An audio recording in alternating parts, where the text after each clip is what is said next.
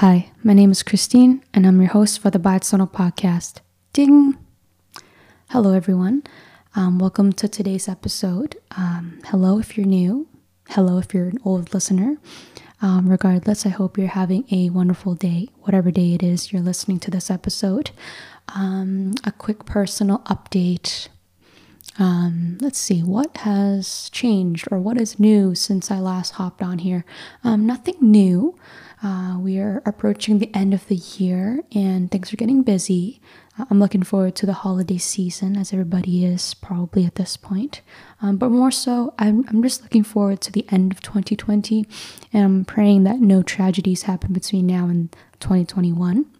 And uh, I'm slightly optimistic about 2021 itself, but I don't want to speak too soon here. Anyway, um, I'm doing okay, guys, and I hope you guys are doing well as well. Um, on today's episode, this is episode 12 of season two, which is crazy to think about. On today's episode, I invited Abby Garcia. Um, they are the host of the podcast called Thoughts on That. And our mutual connection and mutual friend is Jessica. Jessica was on the podcast, um, our podcast, the Bitonal podcast. So if you guys want to uh, tune into that episode, you can. Jessica and I talked a little bit about her experience moving to South Korea and teaching English there. And just basically, she's traveled everywhere at this point. So that's how Abby and Jessica met. So Abby and Jessica met um, in South Korea when they were teaching English together. So, and I guess uh, eventually, Abby and I, uh, I think, was it Abby listened to the podcast, and then uh, we connected through the podcast world on Instagram. And then uh, we're like, yo, we have some things in common. Let's just kind of chit chat and hash it out. So, um, Abby, um, they grew up as a, as a Filipino first generation in the middle of Jacksonville, Florida. I think anybody who grew up with Asian parents or just like strict parents in general. Um, you know, we I, I think we kind of grew up a certain way. So we talked a little bit about that. And we also talked a little bit about, you know, um, the process of them coming out because they identify as being non binary. So Abby and I spoke a little bit about coming out and being like basically not straight, and also a little bit about just, you know, what our relationship is like now with our parents now that we have come out, things like that. And uh, overall, it was a very candid uh, conversation for a Tuesday night at 11 a.m. for Abby on their side of the world. And then towards the end, I asked Abby a little bit about um, being non binary and how that has changed their relationship with their parents. And overall, I think I learned a few things and resonated with a few things that Abby said. So hopefully, you're listening to this and you do as well. And uh, so, with that said, without further ado, here's episode 12 with Abby Garcia. Hello, Abby. Hello. How are you today? I'm pretty good being hydrated, so that's always nice. Yeah, you're you're saying before I, uh, we started the podcast that you, you took a shot of caffeine and now you're a little jittery, right? Right. Probably not the best decision, but I think it'll it'll phase out through the through the podcast. So. yeah, and uh, for those of you who don't know, Abby's actually in another time zone. So, mm. Abby, what time is it where you are? It is 11:03 on the dot in Korea. Yeah, and we're in Toronto here, so it's like 9 p.m. So that's why Abby's taking a shot of caffeine every yeah. night. She's just not some person taking shots at 9, 9 p.m. on a Tuesday. right. Going up on a Tuesday, as they say. as the kids say. um, um, First of all, Abby, like before anything at all, of course, I'd like to thank you for being on the podcast. Yeah. Um, our let's just reminisce here. So, our mutual friend is Miss Jessica. Woo! Right, uh, Jessica. Yeah. If you're listening to this, thank you for introducing us to. Um, just for reference, Abby, do you want to talk a little bit about how you and Jess met? Because I think some of some of my podcast listeners actually knows Jess from previous episodes. So, do you want to give a little spiel there?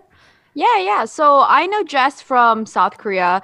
So I live in South Korea now, and I met Jess at orientation, EPIK Orientation, which is an English teaching program. And from there, we lived in different cities, but from time to time we'd meet up because, you know, we had mutual friends. And yeah, and Jess introduced me to your podcast, Christine, because, mm-hmm. um, yeah, apparently uh, we shared similar characteristics. And mm-hmm. I really like your podcast so far. And from there, that's just how we grew. So yeah. That is very sweet. Um, sweet for you to say, and also nice of Jess to refer and recommend the podcast. Right. Yeah. She's a. I, I think you know this about her. She's like the one of the most like happy-go-lucky people I've ever met. Yeah. Always. Like we went ice skating one time. It was yeah. like frigid, and she was like, "Oh, Canada," and, and then I was like, "I don't like." Yeah. and just how, like even though I kept falling, she was just like there to li- like physically and mm-hmm. like emotionally lift you up, mm-hmm. and it was a good time. So no, yeah. yeah. She's she's like one of those like everyone everyone needs a Jessica in their life, you know. Yeah, for yeah. sure and uh, so yeah so we got to, we got in touch and then we're like hey let's just think about some podcast ideas. Yeah. And like just right off the bat everybody abby also has a podcast. I can get abby to talk about it more towards the end but mm. all right so the topic for today um, the mutual thing that we have in common is that we're both asian and we're both technically first generation yeah. um, children of Asian parents from a different country. So um, I grew up in like the Toronto area, so suburbia of Mississauga. And Abby, you mentioned you are from Florida, was it? Yeah, so I'm in Jacksonville, Florida. Jacksonville, and Florida. Yeah, yeah, it's really. I know you mentioned before, right? Like Toronto is like quite diverse, and mm-hmm. you know, growing up Asian, specifically Filipino in Jacksonville, mm-hmm. I definitely saw that. Yeah, I was different because it's like primarily white, which mm-hmm. it changed throughout the years, but growing up, it's something I noticed. Yeah. And um, so you were born in Florida, correct? Yeah, I was born in Florida. Born in Florida. You you grew up, so you went to elementary school, high school in right. Florida. So right. I think, yeah, I think like what, what we're gonna do for the episode is we're just gonna compare and contrast. So yeah, I can ask you about your upbringing, and I can tell you a little bit about mine, and I think there'll be some overlap and maybe some differences. Cool. Um, as a backdrop, everyone, Abby, you are Filipino. Are you 100% Filipino? 100% Pinoy, Pine, or Pinex, or Filipinx, you know. Pinex, uh, yeah, both of my family, both my parents migrated from the Philippines and moved to the US. So, yeah, 100%. And, and how do you know what year they came to the US? Um, so I think it was my dad came in the 80s and he mm-hmm. was about like 20 something, like mid 20s, and my mom maybe in the 90s. So I right. think she came in the 90s and then they both met in Jacksonville, Florida. And then uh-huh. yeah, right after they got married and then had me recently. Or not yeah. recently, but right after that. recently after that. What are you, two years You're old? Right. yeah.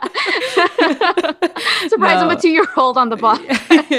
and well, we have the video on. It. I can tell you're not a two year old. So there's that. Um, yeah, like kind of similar story. Like my dad came to Canada in like the late 80s mm-hmm. and he did school here and then he like um, um, the difference is my parents met in Vietnam.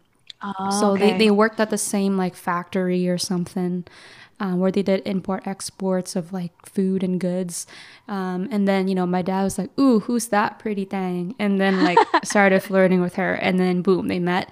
And then my dad kind of left and then uh, finished school here and then went back, married my mom, brought her back to Canada. And like I was created here in uh, cool. uh, in Ontario, Canada. Um, so yeah, and in terms of your siblings? Like, are you an only child? Do you have siblings? No, I have two younger sisters. I say that mm-hmm. with with a lot of you know happiness. It sounded like I hated that. No, but I have two younger siblings that I love dearly.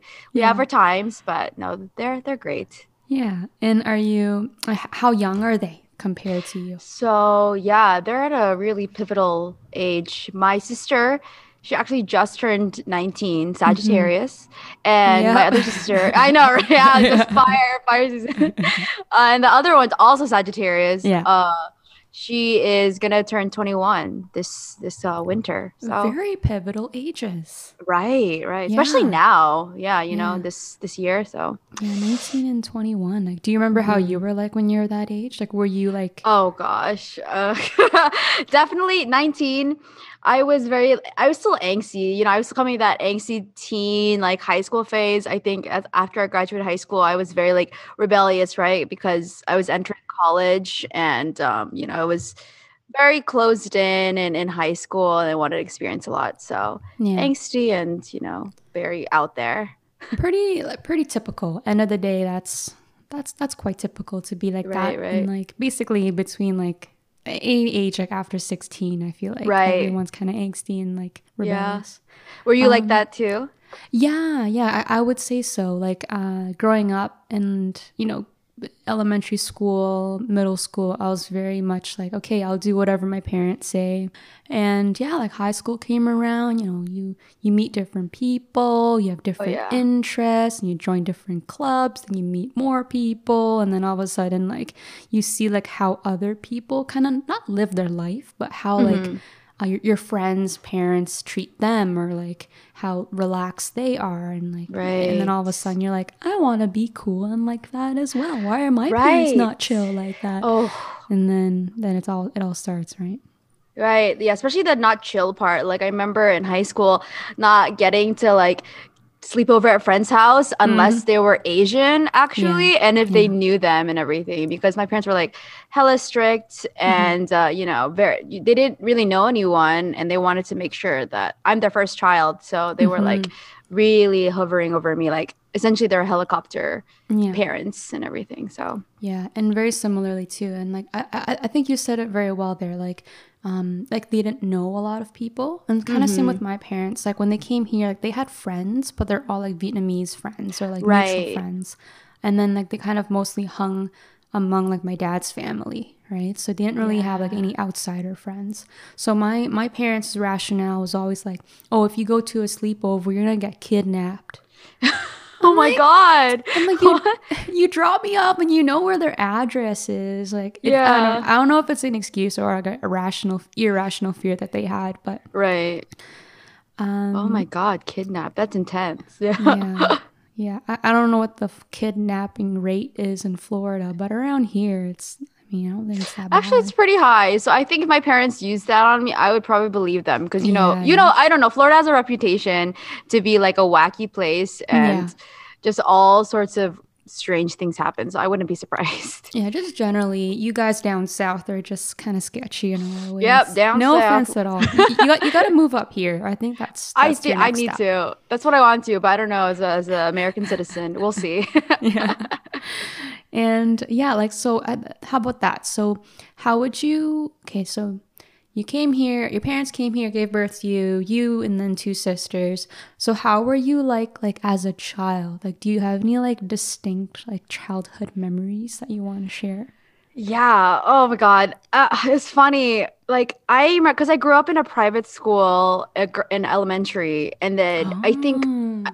I think being sheltered for a long time really uh, impacted my development, especially when it came to middle school and high school, because uh, private school I was really sheltered. I didn't even know what Harry Potter was, and then came to public school. It was so different, and I Yeah. like the shift was almost scary or because I, I felt like an outsider essentially because i didn't know how to dress because in elementary school private school i just had to wear uniforms the entire time Oh. yeah and so like i remember in middle school people were like i got teased a lot for like Oh you know God. yeah for like not knowing how to dress and everything because i would just like use the same stuff.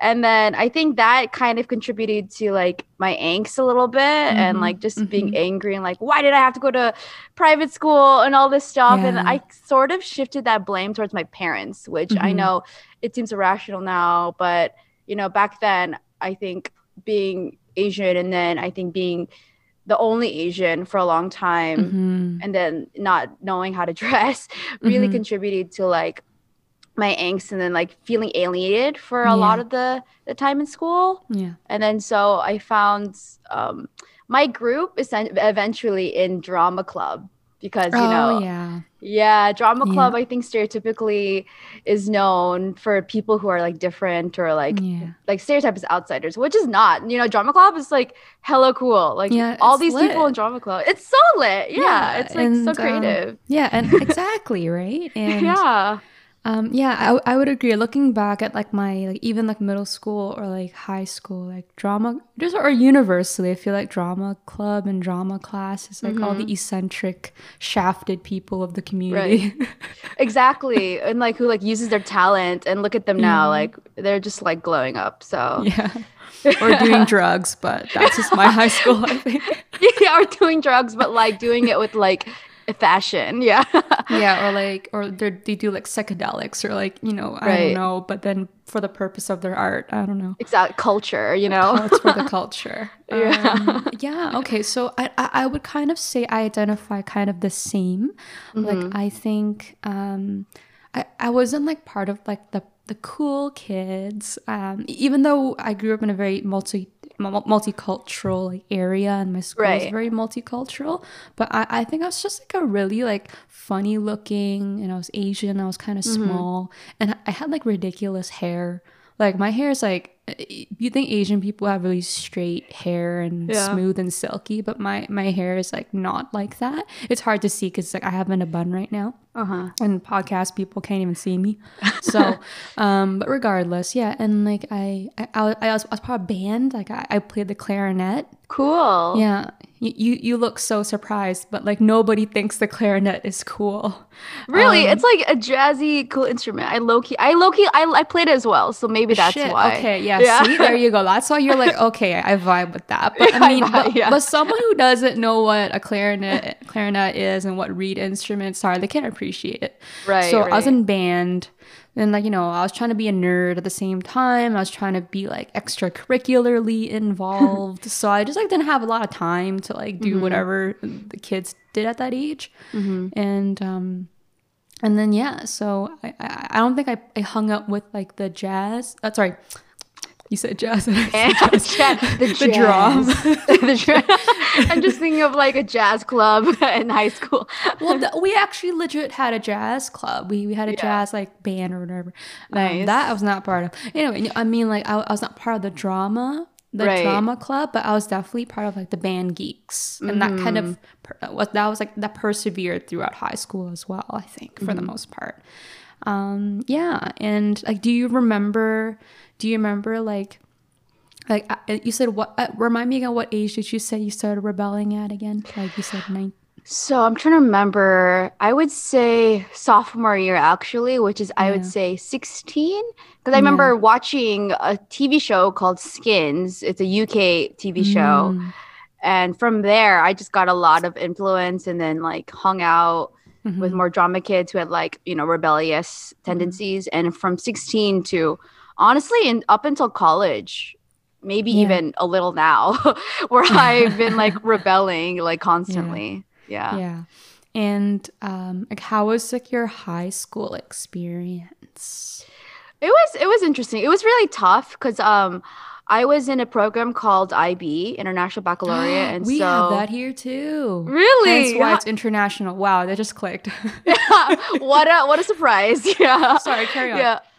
So IB was very rigorous program, and I think, yeah, even though I was like in drama club, I did a lot of the extracurriculars as well, and then focused a lot of my attention towards, you know, getting into a good college Mm-hmm. because um, I was in IB. We all only thing we could do is like focus on studies, Mhm. but yeah, I think all of that really tired me out, and I think just it kind of pushed my angst and aggression more because I didn't choose to be an IB. My parents wanted me to be IB, so Mhm. most of the time, you know, all of these things were because I needed to essentially prove myself to my parents. And yeah, I, didn't- I what was the original question? I just went on a tangent. But Uh, no, no. I, I was just asking, like, uh, like what was like the pivotal point where you're Pivotal like you started going out? But you said like basically like sixteen, right? yeah, 16. Yeah. Yeah, like, did your parents also make you like do like a lot of extracurriculars outside of school?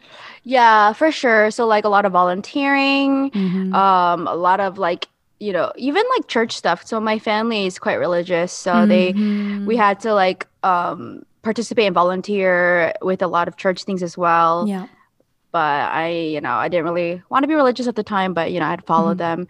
Yeah. Um, so yeah, there was a lot of, of pressure to do that. And even when I was in drama club, they didn't really my like my mom specifically, she's the more um hel- helicoptery one. Mhm. Uh, she she would rather have me in different extracurricular activities because I Mhm. think drama club didn't really suit within like the doctor or nurse pathway that was set for me. yeah. Yeah. Yeah. It, it didn't really set you up to be like in like a sciency thing, right? Exactly, yeah. Yeah. But that was like my my kind of my escape was like my, my my drama club. So Yeah.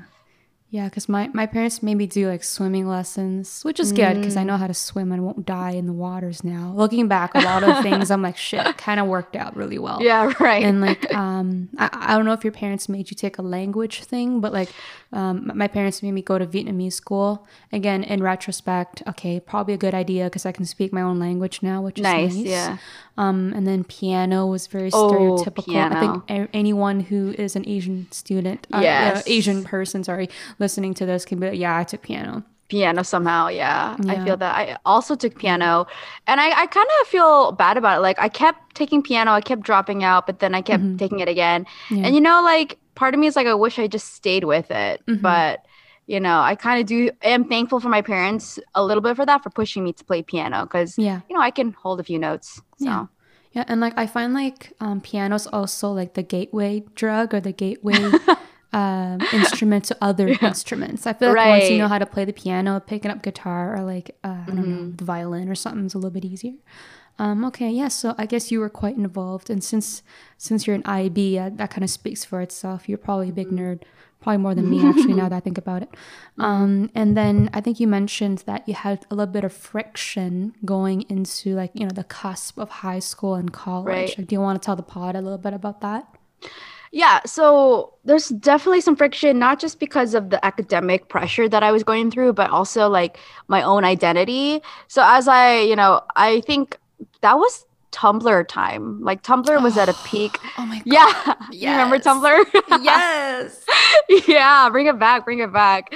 Yes. Oh, Tumblr. Oof. That was really what really Mhm. impacted, you know, uh, my friction as well. Like, you know, also my escape, but I think that's where I found a lot of myself in terms of Mhm. especially my sexuality and my queerness, because I think that's Yeah. where I exposed, you know, I was exposed to different kinds of media. yeah. And I think that sparked a lot of question in myself because at the time, you know, I was religiously going to church, Yeah. religiously going to church. Yeah. And, you know, my parents are quite um, religious as well, especially coming from like a Filipino background. And so Mm-hmm. That was really tough at the time. And although I was in drama club, uh, the a lot of my friends were also kind of like goody two shoes as well, Mhm. and um, a lot more reserved and religious. And so Mhm. that was really hard for me to to navigate because it's I couldn't really find anyone to, you know, really find solace except a few of my friends in drama club right. and um so that kept going there's a lot of confusion there like i even started dating to like like dating like boys in order to like figure stuff out and i kind of Yeah. got it kind of like confirmed some stuff for me but Mm-hmm. also i not thinking back at it now maybe it wasn't the best decision because you know kind of like hurt some people but Yeah. yeah But, But you gotta learn from your mistakes. exactly And yeah, I- i got and- from mistakes Yeah. And then like collateral damage. Uh, it's young. Mhm. They're in high school. They're fine. Yeah, They're that's fine true. We're all figuring stuff out like Yeah. then and now. So yeah, Yeah. and Yeah. that friction just followed me up until college. And you know, I think I didn't really like I guess stabilize or just like really sit with myself until like maybe the final few years of college, to be honest. Yeah. So yeah, it's a journey and everything. Yeah. It's still a journey, but Yeah. you know, that's something to realize. Yeah. And like on like while we're on the topic, like, are you out to your parents? Like, did you ever tell your parents like, hello, I am not of the hetero compulsion? Yeah. Yeah, that actually, if you wanna, if you wanna listen to it a little bit, I, um, so I came out to them in college. It was my, Mhm. I, I vividly remember it was my sophomore year in college around Mhm. the, the holidays, around Christmas time. Yeah. Uh, I was dating someone who's um not non-binary, and Mhm. so uh, they, I, I told them, you know, like, hey, I want to go to visit my my girlfriend at the time Mhm. to you know celebrate the holidays. And they're like they're like what and everything. yeah, like excuse me, because like at th- the whole point I was kind of building up to like I want to see my friend. I want to see my friend, but they kept saying Mm. no, no, no, and I'm like, and I got too emotional. I was like, you know what? I'm gonna tell you, she's not or they're not my friend, and, and, and Oh. I'm in a relationship with them, and then Yeah. they're like, "Excuse me," and yeah, I, that didn't go well because yeah. I think they were, um, you know, coming from religious backgrounds, and Mhm. um, my mom specifically, I think she took the blow a lot because I vividly remember her saying, you know, I didn't come to America for you to have a harder life Mm. because apparently you know i think there's a big stereotype of you know being queer it's gonna your life is gonna be harder Mhm. which you know essentially because of the homophobia and a lot of the you know stereotypes and violence against queer people that essentially can be true but i think coming hearing that from my mom i think really guilt tripped me Mhm. and yeah that whole process was really difficult we didn't Mhm. talk for like a year and yeah. So Yeah. we still kind of it's kind of ignored now actually. Like we all know Yeah. where I'm out, but we Yeah. just it's just something we don't talk about. Yeah. So Yeah. Yeah. Yeah. Well, kudos to you. Like, I don't think that's whether, because, like, you know, I, I have friends who like, did come out or didn't come out, but like a lot of times, like, regardless the result, it is scary leading up to it. Right, right. Like, yeah, I feel like if you come out to someone who's like your friend, who's like you would Mhm. assume has the same cultural values as you, you're like, yeah, kind of whatever. But like when it's like your parent, so like you're afraid about what they'll think as a parent, and you're worried Right. about like what they know, what they don't know about being, um, you know, basically not hetero.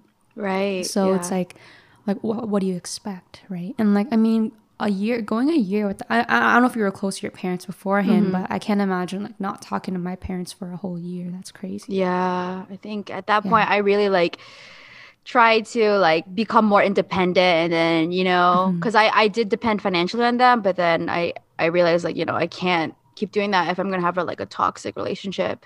I mean, Mm-hmm. my dad was better about it, but it was hard because my mom is like the matriarch of our Mhm. family, so, you know, having unless she was like on board, Yeah. it was a little hard to like communicate, Yeah. but it got better. It, Yeah. I would say, yeah, Yeah. it just takes time. Yeah, and and like I would assume like uh if like, if I were to tell my parents about any Yeah. like anything like I know I know because my mom already knows Mhm. um and sh- and her her concerns were kind of the same and Ah, it, like my, my like when I when I came out to my mom it was like you you would think it's like the the sh- the world's gonna fall apart and shit will hit the fan Mhm. but she kind of took it like a lot better than I thought. Like Oh, that's of the, great. the, the primary emotion was like, why didn't you tell me sooner? Uh, secondary emotion was like, um, uh, like like what what does that mean? Like uh, how, how is your life gonna look like? Interesting. So with regards to your mom too, like safety, Yeah. safety. right, yeah, safety then- and, go Mhm, ahead. sorry. Oh uh, yeah, and like um safety being one, and then also like you know what about kids? What about and whatever? Mm. And then the, the tertiary thing was like, okay, what are people gonna think, and what are you gonna Yeah. say? How is this gonna affect your life, kind of thing. Right. Yeah. That makes sense. Like, especially what do you think? What how it's gonna impact the family essentially? Because I Mhm. remember, you know, having Filipino friends as their only friends essentially, and then having that come out to the community. You know, I think that would impact the image as well. And I think. I don't know. Uh, Filipinos, in you know my experience, you know being a Filipino itself, I think there's a lot of obsession with um, image or, and um, yeah. your representation. Yeah, So I'm sure you can attest to that as Oh, well. no. Vietnamese people are one of the most superficial people. Right. in yeah. It's like, dishonor. What what is so and so gonna think? Even though Right. so and so person's like means next to nothing to anybody, Exactly. and their opinion It's- is next to nothing. Um, Right. and like yeah. you don't know them. So yeah. It's hard Yeah. because, you know, it's really up to what everyone else thinks. But like, Yeah. I think at, at that point, you don't really put yourself or your family as a priority, which Mhm. it should be. But Yeah. yeah. Yeah, because like w- with, with my mom, kind of same thing. Like I, I told my, my final like my, my final thing was like, um, you're either on board or you're off the train. You know what I mean? Like either like I- I'm telling you this because like I want you to know and be aware of where the hell I am when I go out mm-hmm. and like you know who I'm hang- who I'm spending my time with. But mm-hmm. like end of the day, like I, I you need to know that I don't really need you to be 110% okay with it to be a functional Yeah. human being because Right. regardless i'm going to move out soon and i'm going to be on my own quite soon Right. so it's like um, I, I'm, I'm kind of telling you it's more so as a courtesy thing like i don't need your approval Oh yeah, yeah. like that sounds really harsh but like what i mean is like i don't i don't expect her to like be 100% okay with it Right. overnight is what i was trying to Right. say yeah it makes sense because i know with a lot of coming outs i think a lot of people have pressure to like have other people accept it which you know we can't force people to accept it especially if they're coming from different cultures Mhm. and that's something that i had to grow up with or i had to understand because my mom you know she grew up in a like a very heteronormative world and in, in the philippines very religious area as well Yeah. so like i can't expect her to accept me overnight just because like we live in America and like everything's new. You know, I think Yeah. we have the privilege essentially to like process things and a little more differently because we're exposed to different, you know, stimulus and that Yeah. we've been able to educate ourselves more. But you know, I the only thing I can do right is is hope that they uh, accept and then just take time as well, right? I can't force anyone, and so that's Yeah. something really big with coming out as well. Yeah, and th- and that's Yeah. very that's quite evolved, I think, because, and I, I think about that too, like, um, because like w- when I was trying to explain things to my mom, like I, I realized like like we have so many templates, and like you said, stimuli. It's like we have like media, we have people we know, we have well back in the day Tumblr or like something like that. So you have like a narrative, and you see characters within your life and in the you know the virtual world Right. and like you understand it in that sense but like like imagine like our parents like they never knew anyone who's like gay or something like that. So mm-hmm. how how would they know what that looks like what what that sounds like and what that feels like right? Right. and same idea like sometimes i think and this is a kind of more of a side tangent but i think um, a lot of people in today in like in our community i'm mm-hmm. gonna kind of put the finger on our community as in like the lgbtq plus community. Mm-hmm. It's like sometimes i think um, we're a little bit too quick to kind of be like oh that person just doesn't understand they'll never understand they're just homophobic they're pieces Right. of shit Right. um, but a lot of times, like I kind of sympathize because coming from an Asian family, it's Mm-hmm. like like no, I understand how ridiculous this all sounds, or like how crazy Right. it all sounds, how like you know how it all doesn't make sense, and like and if, and if you add like a religious layer to it, where it's like not morally right to be a certain Right. way, then that's even more difficult to overcome. So yeah, and I think with my uh, like with my mom, like at no point did I think like, oh, my mom's like homophobic. It's just like she she just needs to understand a little bit more, right. right? And Yeah. um, and now that you know she she she's aware of like who I'm spending my time with, and like sometimes like my girlfriend will come over and like sh- like my dad doesn't know, but like Mm-hmm. um, because he's a whole different egg. He's like a whole different really? battle Oh crack. yeah, I'm Um, sure. he's like he's like on a need to know basis. Like I tell him things needed on a need to know basis. Yeah. And like um yeah, like like I, I see how she, she's like slowly understanding it. And she'll be like, oh Mm. yeah, how is like how like you know how's your friend? But in Vietnamese, like friend just means like it means like friend and also like uh, a non-platonic friend. oh. Um, anyway, so she'll be like, "How's your friend doing?" So and like, is she she like inquires. So that's how you know she's like taking it well, or she's Yeah, that's good. Mm-hmm. interested, right? Interested to participate. So, um, but yeah, no, yeah. that's I- awesome. sorry, I don't know how I went on like a self tangent there. No, that's awesome to hear that your mom's like Yeah. really taking it well and then inquiring. And I love how like in Vietnamese, like uh, you said, friend can be ambiguous. So yeah, it feels yeah, it feels like she Yeah. is taking the leap towards like yeah, yeah. So make some, that for your girlfriend. Yeah, so sometimes like it, it kind of seems like okay, does she not understand like because it means like friend? I'm like, okay, is she just like being is she using it in like a platonic way or like the non-platonic way? Right. And like does she acknowledge the fact that it's a romantic relationship and not just a friend? Um, but that's a whole nother thing. I haven't really Mm. yeah. Um anyway, uh, enough about myself, and uh, just kind of just catching up everybody. So you finished, um, you went to college, and Yeah. you did all that, and then what happened after college? Like, what did you end up doing?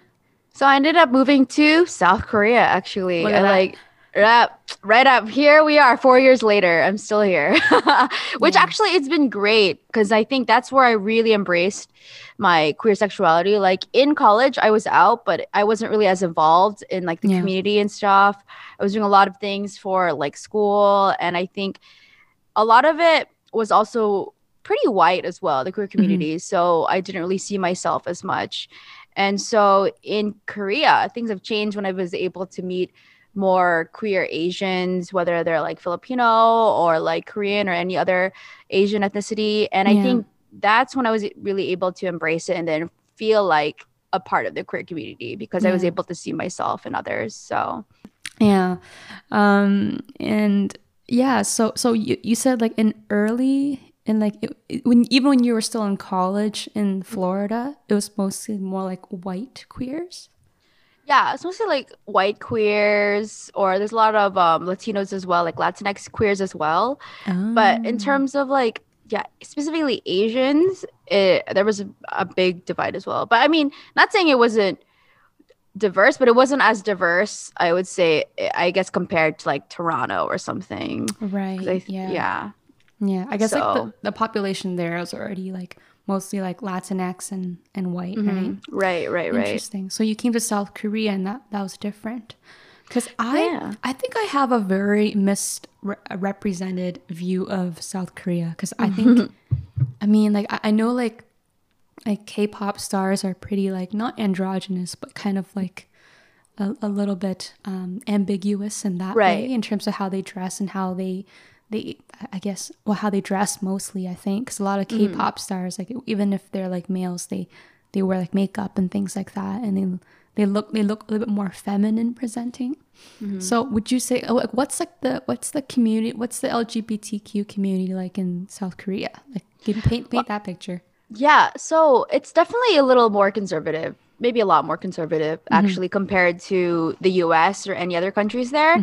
And I think it's because um socially speaking, I think Korea still has a lot more work to do in terms of like LGBTQ res- representation and rights and and stuff like that. But there is a community, it's just very I would say it's quite underground because I know it, you have to like know someone to know someone to know someone in order to like kind of know what the new like queer places are or you know know what events or find a community mm-hmm. and i think that's it took time for me to find the queer community because i think i saw it that after but i really d- dug for it and now i'm like i know a lot more folks in it but it's definitely not as mainstream i know like prides there's a lot of protests still like from churches because i know korea has like a very like a religious um background a religious culture as well with like a lot of with Mhm. christianity so there's Mhm. a lot of um, backlash against Yeah. the queer community but um it, it, it is growing for sure because i think the more i uh, i meet people the more i realize there's a lot more like korean queer resources korean like foreign resources in terms of like um queer education and and queer groups. So That's it's underground but it's growing. Yeah. Yeah, I, I did not know that because when when you said earlier, like, oh, you kind of found yourself in South Mhm. Korea, I thought you, I thought, I thought that meant like, oh yeah, like you had like a really strong like a queer community in South Korea, and I was like, oh, I, I always thought South Korea was conservative. So Yeah. okay, never mind, it all makes sense now. Yeah. Yeah, it definitely took Yeah. some time because I think I was really gunning towards like being more in tune with my queer identity and through that I wanted to find communities. So like I had to Mhm. do some some searching and eventually I found them. So Yeah. Yeah, that's good. great. That, that's Mm. very good. And I mean, and this is also the time that you're completely away from your family too. So exactly. Do you think that kind of made it a little bit easier for you to kind of do whatever you wanted?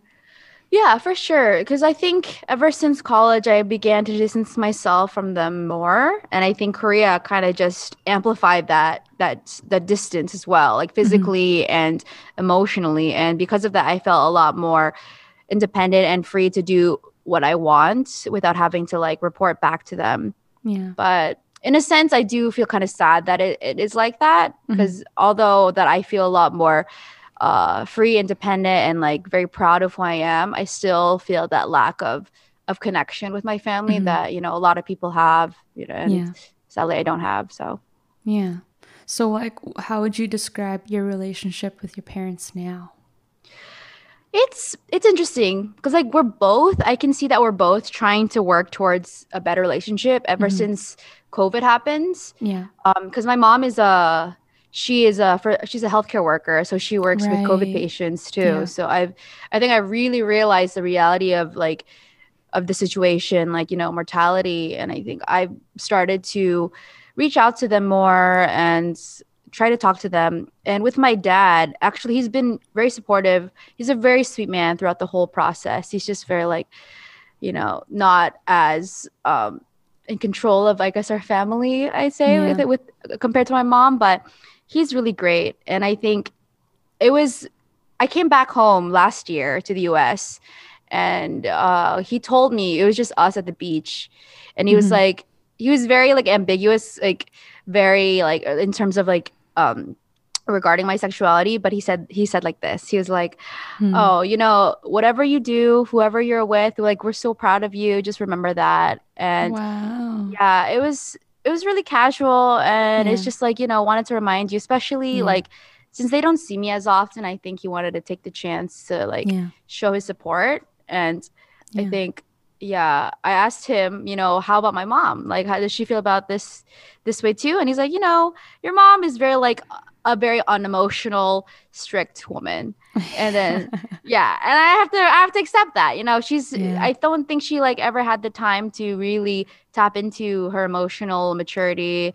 You know, because she was always working, like Mhm. in the Philippines and in in, in America. So I Mhm. think he just told me to be okay with that or like Yeah. take give her time. So yeah. yeah, it, it, we're slowly working on it, but Mhm. it's getting better. So Yeah. And uh, well, I'm very happy to hear that your dad, in his own way, an ambiguous way, but not really ambiguous because you knew Right. exactly what he meant, probably. exactly, yeah. and uh, I think between two parents, like definitely having one Mhm. there at least to like validate you is is like th- that's like the world of a difference. I think exactly, yeah. because I remember like how much like nah, just anxiety and like just like I, I feel like I was hiding like half of my oh uh, like five sixths of my life from my parents before I told my mom. So so that's good. Like one parent at least is like kind of fully on board. It seems. nice. That's great. And I'm, I'm not going to overspeak for your mom, but I'm sure in her own way, like you said, I think she probably just has, she needs some time, first of all, and she just needs to kind of figure out how she wants to express her support. exactly. Um, but I don't, I have no doubts that your mother loves you deeply. yeah, I think I have to remember that in the end of the day, like Yeah.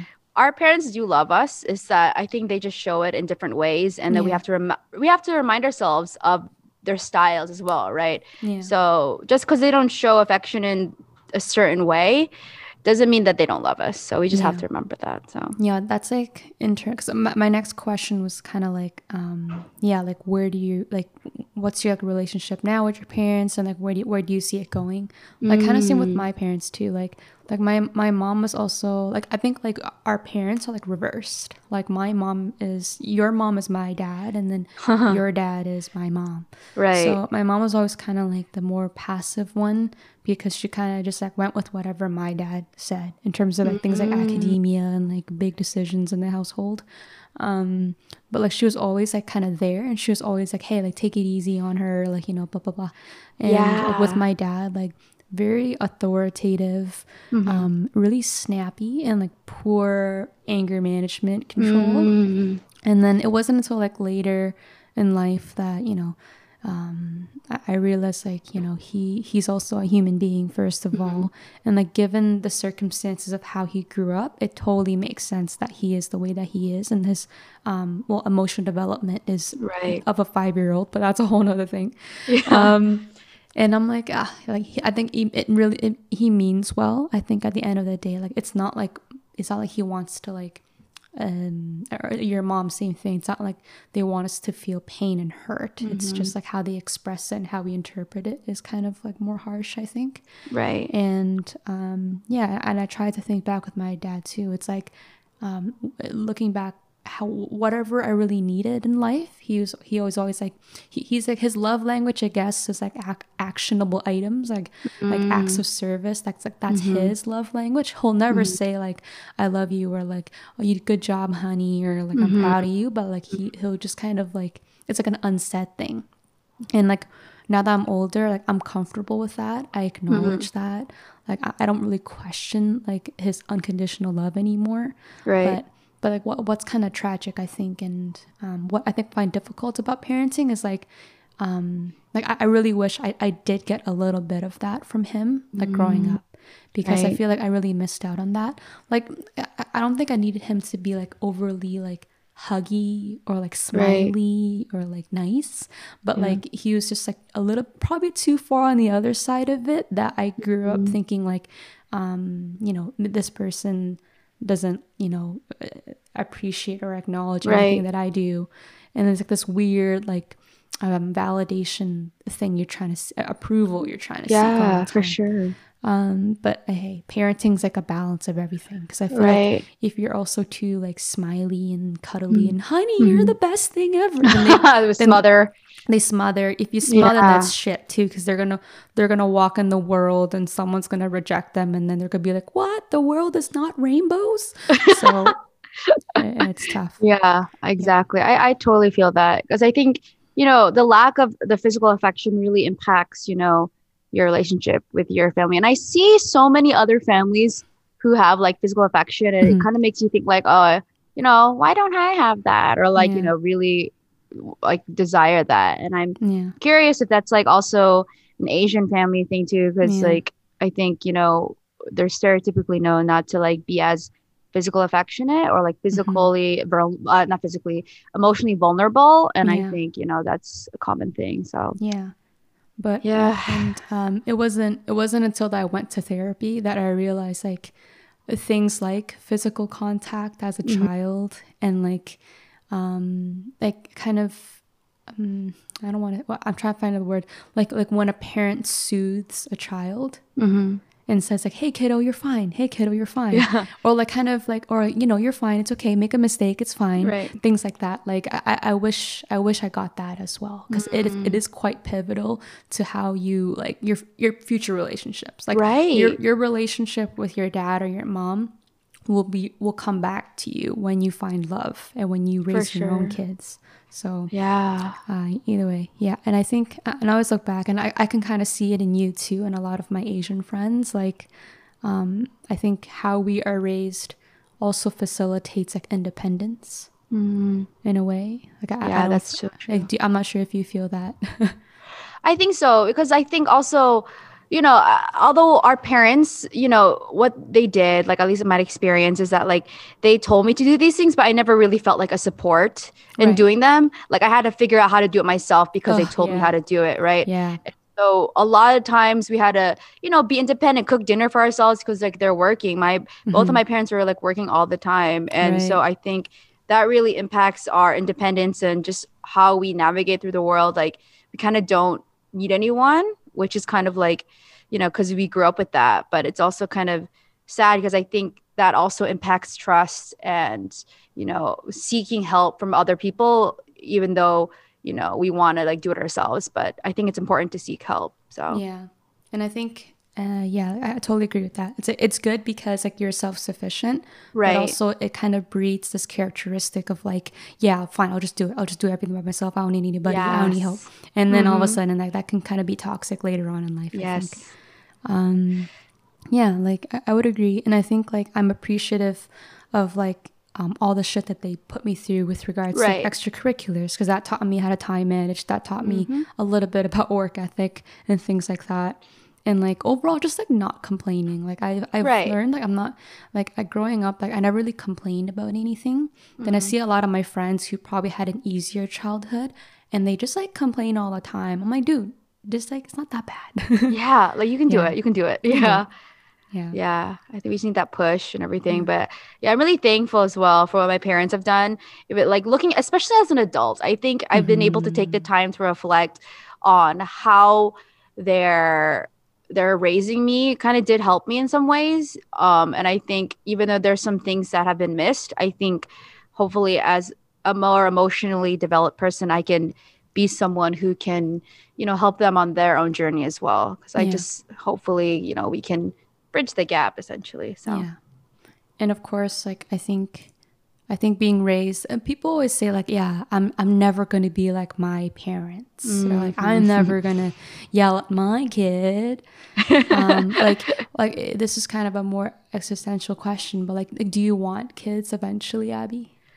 I think I do, especially Okay. Mm-hmm. teaching in Korea, like elementary school students. Yeah, I think I'm on a I I fluctuate between having kids or not because I think it also depends on my partner. Mhm. And um yeah, I really love you know the pure joy that like kids get and like kids Mhm. laughter. I love making jokes and I Mhm. think I think about it and how you know you know although I I was raised in a little more pre- like a lot more with more pressure, I did have a lot of moments growing up as well and I think I want to recreate those kind of moments with my own children like yeah. my dad i played a lot of video games and like did a lot of sports with my dad and i kind of Yeah. want to like give that to a kid that's my own as well so Yeah. yeah So the question is, if if you have kids, Mm. like how would you raise them differently than how you were raised? oh that's a hard question because i don't i need to know if a balance right because i want Yeah. to be i want to be as like as emotionally um nice and supportive as like my dad would have been but Mhm. then also i do kind of prize how my mom was strict and like with not just like finances but like the black and white so i would love to see if i can get both characteristics Yeah. in term yeah and then hopefully see how my partner is as well and like Yeah. see because i don't want i don't want to be one parent like i'm like the mushy gooey emotional and then The the, other parent Yeah. yeah. the other parent just be like solid as a rock yeah. or like you know it's stone cold i want like both of us to have both traits Mhm. so definitely more freedom Mhm. and you know i think definitely let them do whatever they want but like Mhm. still provide them guidance because you know Mhm. I think there needs to be a fine line with like giving them so much freedom that you know they maybe make horrible choices and stuff. Yeah. So yeah.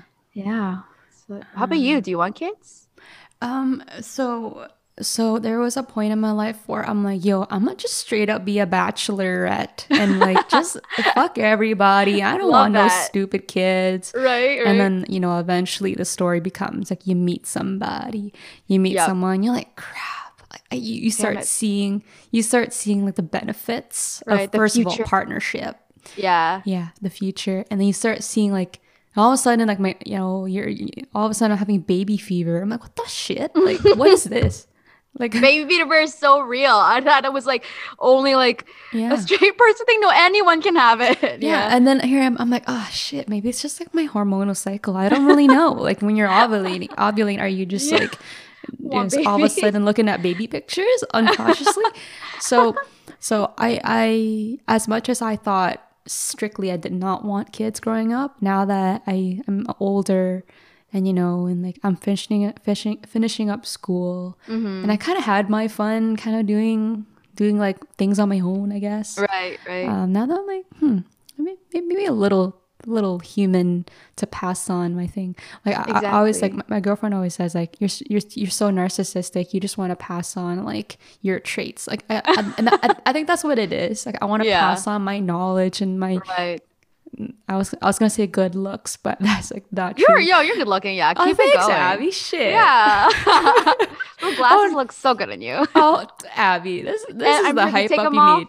Right. yeah happy this is the moment you need in life you know yeah someone to remind you you do have good looks to pass on to thank you um, you also have great teeth i'll say that. Oh, thank you. I just um me so hard. um, yeah like you you, you want to pass on your wealth you want to pass on your knowledge and you want to contribute to something greater than yourself it sounds really Right. cheesy but it's totally true it's true. um, but like I also know, like being in a non-hetero relationship, it's also when you th- when you think about kids, it's a lot more complicated. It's a financial investment, it's an emotional investment, and it's like a social investment, oh yeah. right? And like and like subconsciously, I still have this fear, like oh okay, you know, if I'm not in a straight relationship, like what if like, what if my kid gets picked on, or something like that. Because that was Ah, kind of like this fear that. I had growing up, being like, oh yeah, like, what if I get made fun of if and people knew I wasn't straight or whatever. Yeah. Then I'm like, okay, or, or, or like, what if we go to like a parent interview or something, Mm-hmm. and then like the person doesn't really know how to deal with like two moms or something like that. right. Yeah. Right.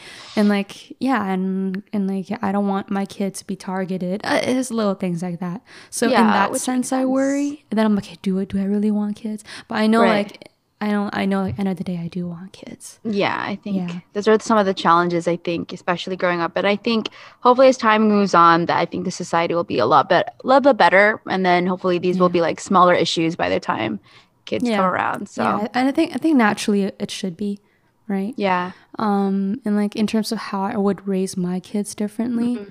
like I think, um, first of all, being like not overly protective is one. Mm. It's like letting my kids go to sleepovers because kidnapping I don't think is a thing.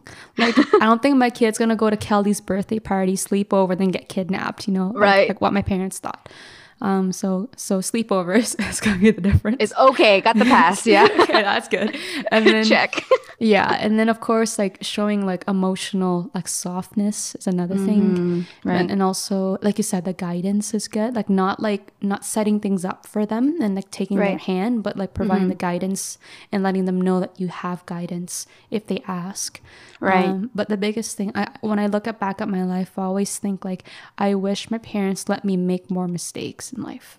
Like I mm. really wish my parents didn't raise me to be in a way like such like a perfectionist because like I I, associate making a mistake with being yelled at or I associate making a mistake as being like a failure or a piece of shit of a human being because I forgot to do something or I screwed Right. up something. And I think like that in this weird way makes you more avoidant and anxious in life right um and like yeah i just that's what i would probably let my kid do. Like i'd be like yeah just go jump off ju- go jump off that hill. Just do it. Break a leg see what and happens. see what happens right? And then naturally in their own way they're gonna learn the consequences of jumping off a hill.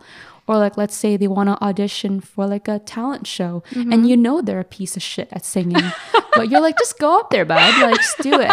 And like they like go up there and you know you know with, within reason within, Within reason, like I just imagine like an episode, just like some kid crying after, and like, Yeah. oh, that's a good choice, but yeah, no, and yeah, then yeah, okay, go skateboard instead, you know. But then like that, that that teaches them confidence. That teaches It them does. the ability of like you had this idea, you had this dream, and you had this thing you wanted to do. You did it. You fell flat in your face, and you got booed off stage, but at least you Yeah, did it.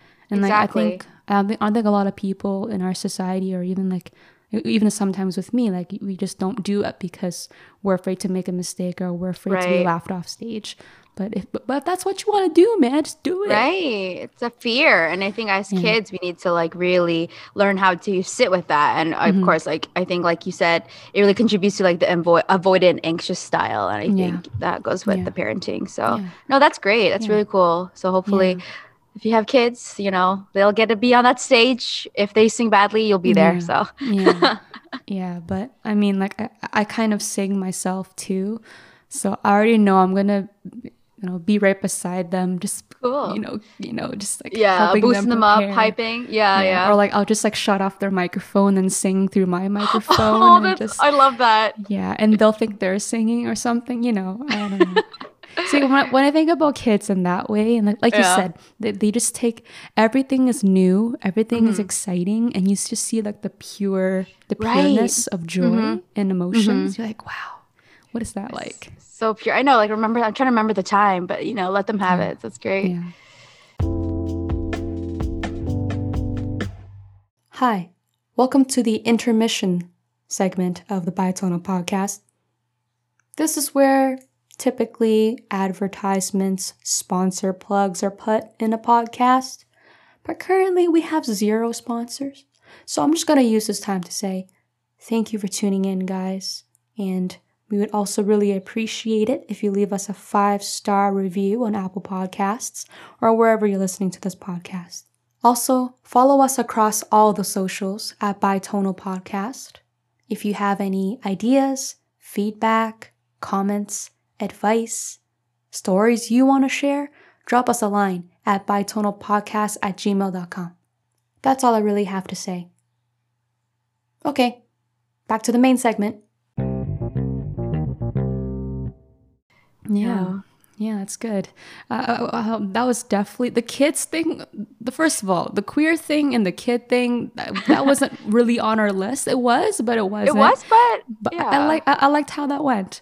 exactly. Yeah, and It's all I- related somehow. So it all comes together Mm-hmm. somehow. And I think end of the day, like we're both Asian people, but I mean, that's kind Mm-hmm. Yeah, of really small. in kinda the is what it of is. things.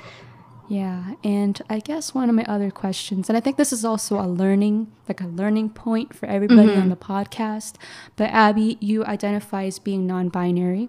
yes, Like, like, would you be comfortable? And this is kind of something I wanted to touch on too. Again, it's just like a learning opportunity for myself and everybody here. But um, like how, like first of all, like what is being non-binary and like, um, like and, and want do you want to tell your story in terms of how you kind of came to that realization, how you came to terms with it, or how you Yeah. discovered it in a way? Yeah. So I actually just recently uh, started identifying as non-binary. I would say like a few months ago within this year. Um, and yeah, so as a non-binary person, I don't av- identify as a man or a woman because you know those Yeah. are gender roles, and I think. Uh, I actually, when I cut my hair and then started becoming more comfortable with how I looked and how Mhm. I felt in my body, I think that's when I started to realize like that I'm not completely like a cisgendered woman Yeah. and I started reading up more about it. And my partner is non-binary, and I think that Mhm. helped with my exposure and then understanding um, the community. And I've been Mhm. starting to follow mo- follow more um, influencers and more non-binary people, and seeing more non-binary people in media. And I think that really made me question, you know, my own uh, my own identity because I never really felt like a woman or what I like meant to be a woman, especially with like stereotypes and gender roles. Mhm. And I think with that making me reflect on it, I think that's when I started to come to terms with like, oh, I'm non-binary. Yeah. Like I first started using she, they, and then I Mhm. thought about it and like I don't really like identify or like sit well with like what people call like ladies or like you she and then like so what if I just started using they and then like gender neutral terms and I felt like a lot more comfortable and like more free essentially. I didn't have to Mhm. feel like boxed in into a certain gender role when Mhm. I started using those terms and everyone else did the same for me. yeah. And so yeah, that's kind of how I went through and it's still something I'm going through, right? Like I'm okay with some certain terms that are historically used for for women, but you know, that's something I'm still re- um, like understanding, you know, like Mhm. non-binary doesn't have to be as strict as just using super like the same certain pronouns, you know, they can change throughout time. So Mhm. yeah, that's just it's a journey. So yeah, exactly. Okay, okay. And uh, and I think that's kind of and I'm still kind of really learning about it too. So like you know, I think for people who don't know what the hell all you know Mm. just anything outside of the hetero world, right. like you have like your sex, which is your biological sex. So so Right. there's only two options for that. You're either Right. a man or a woman, or male or Right. female. And then when it comes to gender, that's like how you um like how you choose to identify, correct? So like how you how you feel and like Mhm. and like this is I, I'm gonna butcher this so bad. Um, and in terms of gender, like you can either be female, male, or like non-binary, I guess technically. Yeah. So you can like even non, you don't even have to be like a woman or a man or like non-binary. There's a lot of other like categories within gender roles or gender that you Mhm. can float through because I Yeah. think there's more than just like three genders Yeah. historically. Yeah. So and like yeah so uh, right so gender is like based on like the not, not the social and the cultural aspect of it so it's like kind of outside of the biology right, right. and it's outside the biology for sure. Mhm. because I Mhm. think gender is what was been socially con or not gender, but gender roles have been socially constructed, right? Mhm. Like just because you have this certain genitalia means like as male gel- genitalia it means that you will serve the role as a man, and you know the roles Mhm. of a man include like masculine features or like Mhm. hardworking or like very um just aggressive and then you Mhm. know same goes to like for a female and a woman you know we Yeah. follow these gender roles as, as soon as we have this genitalia so. Right. Yeah, yeah. So there's a lot yeah. to learn to learn about it, but you know, I think there's more there's more resources coming up about it and more clarification. So. Yeah, and then and then you have like and in terms of attraction, like that's like divided into like romantic attraction, right? Which is like who do you want to like, um, I guess hold hands with. Mm, right, right, right. And then like, and then like, um, more like sexual attraction. Who's like, who do you want to do, like more do things, risky things with, not just hold hands with. Right, right, right, right. More scandalous things. Yeah. yeah. the birds and the bees, and yeah, you know the when you know when um, when Sims woohoo, yeah. yeah, yeah, sure, yeah. There you go. So, so and and that that's different because like yeah, I know exactly. like I, I've met people who are let's say like they, they, they identify as being like asexual so they just mm-hmm. have no interest in sex at all they have no right, interest right. in like uh, intercourse or anything like mm-hmm. that and um but meanwhile like they, they they still find like value in the companionship and like mm-hmm. being romantically involved right. with like either a man or a woman so and, and like yeah that, that I think that's really important to talk about because I think, like you said, that it's kind of more resources coming out and there's more like uh, representation now. But mm-hmm. again, I think even though I'm part of the community, uh, I, I find myself in moments where I'm like, I have no idea even how to right. describe it to a podcast. Mm, right. So thank you very much for sharing that experience and yeah, no worry. we're all learning. So yeah, yeah. I'm learning too. Yeah, even yeah. if you mess up, that's okay. I think the fact that we're taking the time to learn about it and just like practice, I think it really means a lot as well. Like I yeah. mess up all the times. I don't know how to explain it completely mm-hmm. sometimes. And I just, you know, it takes time to understand it and yeah. for others to understand it as well. So, yeah. And like, uh, and like, I think, and more so, there's like one thing to like understand it, mm-hmm. but I also, and like, you I don't know.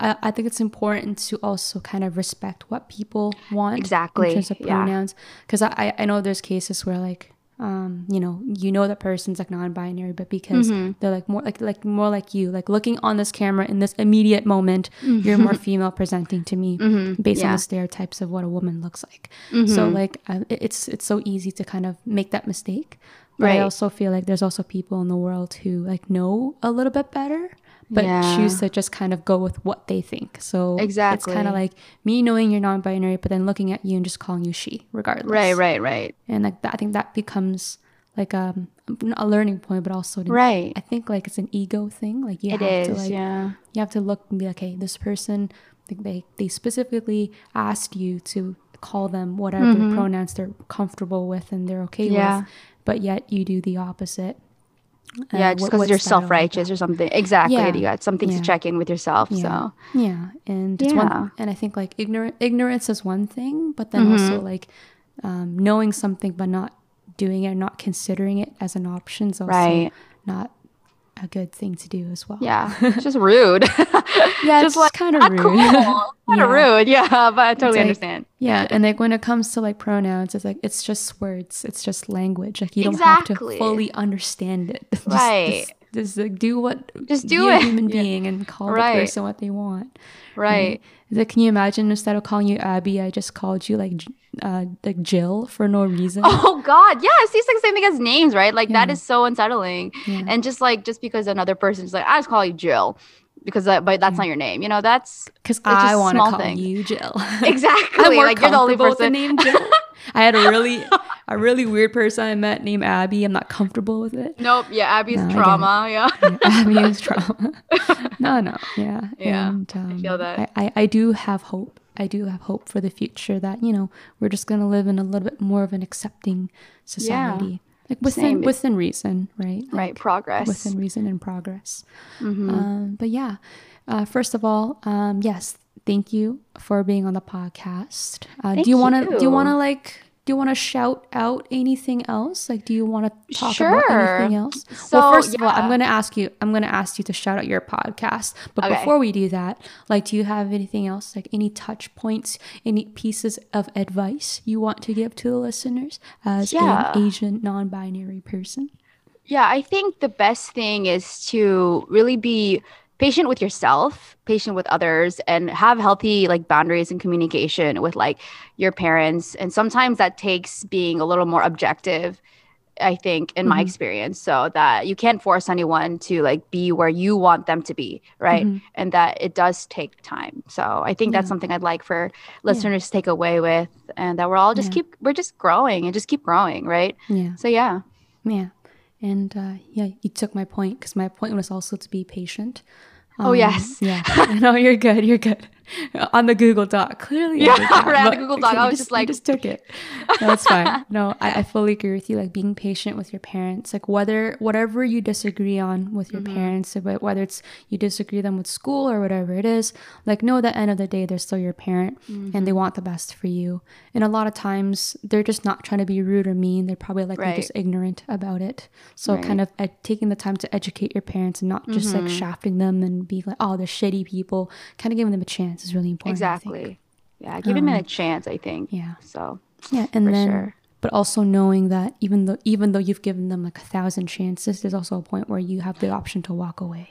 Exactly. Yeah. It's- There's a point. Yeah. Boundaries with your own self, right? Yeah. Like, you know, you know where to stop. Mhm. And like, if Yeah. it's chipping at you, if it's toxic, then that's where you know where you need to get to yeah, stand. and so. like if there's if there's something you really want to do in life, Mm-hmm. um, at some point, not even a parent should be the person who tell you tell you no. Like you should be able to do whatever you want, essentially. right, right. within exactly. reason, not like you know jumping off a bridge. It's not ideal. Um, I Gosh. would never, I would never. let- so that went dark. I don't know why. I, I apologize. I, I, I No, chose a no really bad example. I chose a bad example. I, just mean like if my if my kid was like, "Mom, I want to go just jump off a bridge," I'm like, "No, no, Yeah. that's like okay. I want you to Please do don't. things, but not do that." Yeah. that's what I meant. Ugh, Unless it's I'm- bungee jumping, who knows? Yeah. unless it's bungee jumping within uh, Yeah. safe. So, uh, um, uh, yeah, and of course, Abby, take this time to explain your podcast. Her podcast name, yeah. her podcast. Oh, there. Oh, see, look what I Nice. did. It's all good. We're I'm a- learning. I was like, I'm watching. I'm a, I'm a piece of shit. Nah, Uh, no, you're not. You're uh, no. Um, um, Abby, uh, Abby's podcast is called Yeah. Thoughts on That, and Abby, could you tell us a little bit more about that? The podcast. Yeah. So with this podcast, I like to also invite guests and like, you know, uh, dissect different topics, like whether it be like productivity or just like self worth, and just Mhm. see how we feel about them as individuals, and then see how you know it those topics navigate through society. So Mhm. yeah, it's called Thoughts on That. You can Yeah. follow it on Instagram. uh, Thoughts on That podcast. We're on Anchor, Spotify, Yeah. or wherever. So yeah, Yeah. thanks. Yeah, and um, would you be okay if I included those handles on the podcast description? Oh, yeah, please do. That'd be great. Yeah, so if you guys are interested in finding a little bit more about Abby and the podcast, you can definitely look at the link below. That- that's like YouTube shit. I mean, like, you know, the podcast description like or wherever you're listening to. Yeah, Like, comment, subscribe, exactly. thumbs up.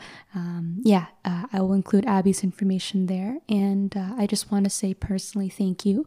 Of course, being on a podcast, it's in a sense, it's being vulnerable because Mm, you're speaking to another human being and right. I, I don't feel like you're a stranger to me anymore, but like I'm still a stranger, kind of. And um, you know, sharing your thoughts and talking about who you are and like your experiences. So I think somebody listening to this will find value in it. So thank you for being on the podcast. Thank you, Christine. Yeah, this is a beautiful conversation. So yeah, Yeah, and thank you for being you. thanks. Just authenticity.